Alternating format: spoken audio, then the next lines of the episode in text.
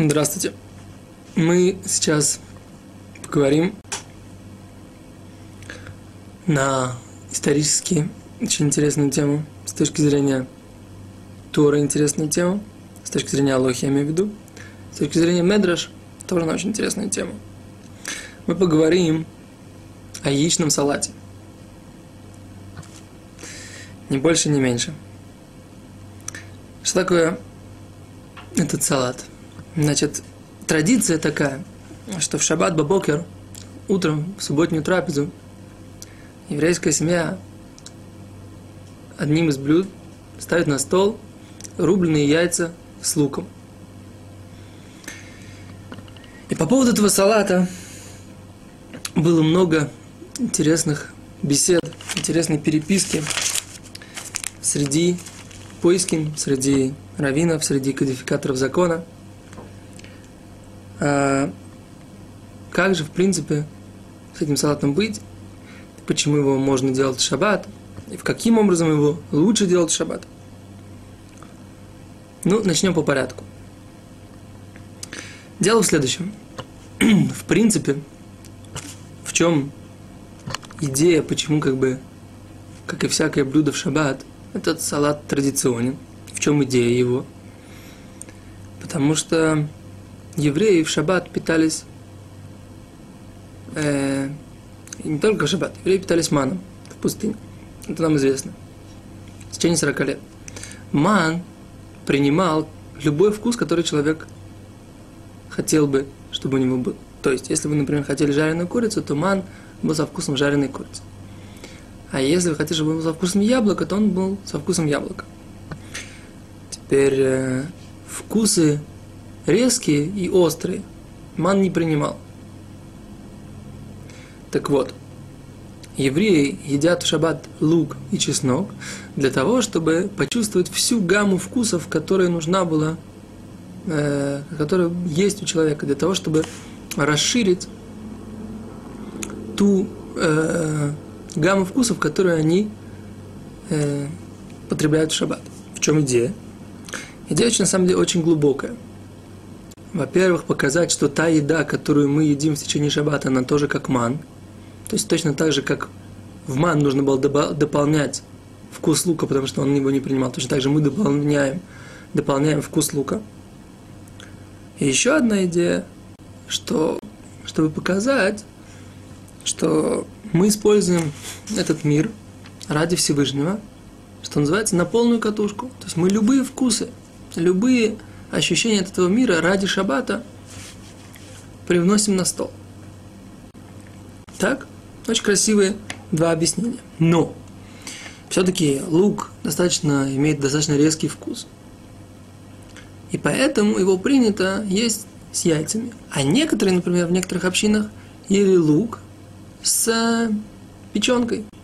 Да, то есть поэтому отсюда есть обычай в некоторых э, общинах и подавать печенку, печеночный паштет с луком, опять же, на вторую трапезу. Вторая трапеза, она как бы самая важная трапеза, это тоже написано в Алохе. И поэтому именно в ней вот происходило вот это, подавали именно этот яичный салат. Теперь это с точки зрения Медраш, с точки зрения Агода, да, то есть не аллахически. А в чем, а как бы ашкафатически, да, мировоззренчески, что такое яичный салат, да. Очень хорошо. Но если мы говорим, что мировоззренчески мы разобрались, что такое яичный салат, нас интересует другой вопрос. А с точки зрения законодательной, как мы на это посмотрим? Потому что, в принципе, в яичном салате мы говорим, что есть очень много разных вопросов, которые нужно обсудить. А именно, когда мы чистим яйца, то это подпадает под вопрос, мы говорили, очистить яйца попадает под вопрос отбора, запрета отбора. Если мы чистим лук, то же самое. Снять шелуху с лука или снять скорлупу с яиц, это почистить как бы и то, и другое. Это подпадает под вопрос отбора. И поэтому нужно это делать непосредственно перед трапезой. Хорошо. Э, что нужно еще? Размять эти яйца и нарубить лук мелко. Но если мы размять яйцо, мы говорим, нет проблем, потому что это э, не овощи, не фрукты, поэтому в них нет запрета э, мелко нарезать, пере, перемолоть, как мы говорили на наших уроках. Но запрет в луке нарезать его мелко, да, есть. И поэтому, если мы тоненько-тоненько на мелкие-мелкие кусочки нарезаем лук, то это тоже проблематично. Как же быть в этой ситуации? Мы уже говорили, что нужно делать его немного на, на большие куски, кусочки резать, чем обычно. Хорошо. Возникает вопрос с точки зрения лаш, с точки зрения замеса, которым занимаемся на, на серии вот этих, этих уроков. А как же быть? Мы же добавляем в эти яйца, добавляем масло. И это масло потом мы перемешиваем вместе с луком и яйцами. И у нас получается единая такая масса, в принципе. В принципе, получается. Так у нас получается, что этот салат подпадает под запрет месить. И как быть в этой ситуации? Если по поводу отбора и по поводу э, по поводу э, молотьбы, по поводу запрета молоть, то мы нашли как бы выход из этой ситуации. Но по поводу запрета месить, какой же будет у нас выход из этой ситуации? Дело в следующем. На самом деле очень интересно. История этого салата до такой степени интересна, что мы говорим, что во многих общин, общинах было принято делать его абсолютно стандартным образом, как в будние дни, и не э, соблюдать никакие правила, которые мы говорили.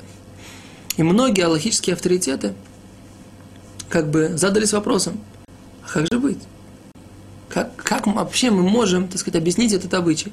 Но с другой стороны, они сказали, что такие великие люди э, у себя дома и в своих общинах, и великие хасидские ребес, и великие раввины, и все-все-все на протяжении еврейской истории, все кушали этот салат, и никто никогда не заявлял, так сказать, что нужно что-то делать, есть какие-то проблемы в этом салате. Не делайте этот салат. Все ели. А как быть? С одной стороны, мы видим, что великие еврейские авторитеты, аллахические, не видели в этом никакой проблемы. А с другой стороны, мы говорим, что мы не понимаем, каким образом это можно.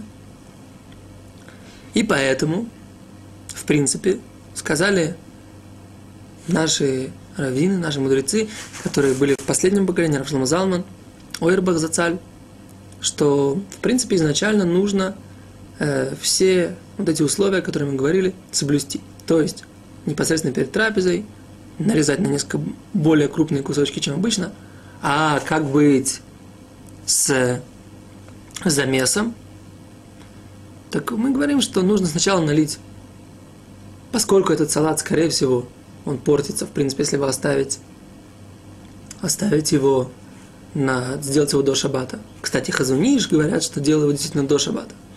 Но предположим, что этот салат можно сделать в шаббат тоже, то есть влить масло, в него положить яйца и лук, и перемешать это вот таким вот образом, как мы говорили, продольно поперечно. А, говорит Лапшлам Заман, а почему его, в принципе, замешивали стандартным способом? Да потому что, может быть, они опирались на мнение Мишнабрура, что, что яйца, они уже вареные, а раз они уже вареные, то мы их просто э, заправляем маслом, а не делаем какое-то тесто. Или же, например, можно сказать, что поскольку у нас не становится совсем единое целое, совсем тесто, то из-за этого облегчали, так сказать, великие мудрецы прошлых поколений.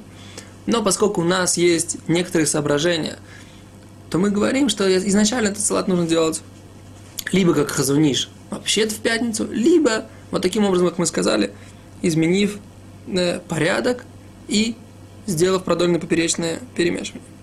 Очень хорошо.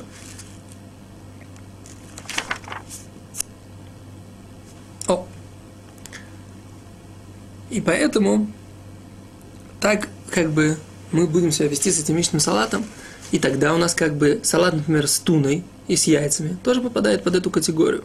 Салат оливье, опять же, в нем у нас тоже та же самая проблема, у нас там есть яйца, есть много, э, много других ингредиентов. Везде, где у нас будут яйца, которые могут быть, э, стать единым целым, мы говорим, что мы их, э, мы этот салат сделаем это по тому образу и подобию, как мы сказали, будем делать, делать, сделаем его здесь. Закончим наш урок шуткой Коцкера, Коцкого Рэбе, который сказал, когда мне спросили, почему ты делаешь яичный салат, он сказал, трем разным евреям разные ответы. Одному восторженному еврею он сказал, ты знаешь, у него такая, такое числовое значение этого яичного салата. Он так много, так влияет на еврейскую душу. А, так я поэтому я его делаю. Ревнителю Аллахи он ответил, ну, в принципе, есть много разных законов, которые с ним связаны, так поэтому я его делаю сам. Потому что, чтобы соблюсти все, все законы, о которых мы говорили, мы как ревнители, так сказать, этот ревнитель, мы посвятили урок. А простому еврею сказал, знаешь почему? Потому что я его просто люблю. Он вкусный. Спасибо, до свидания.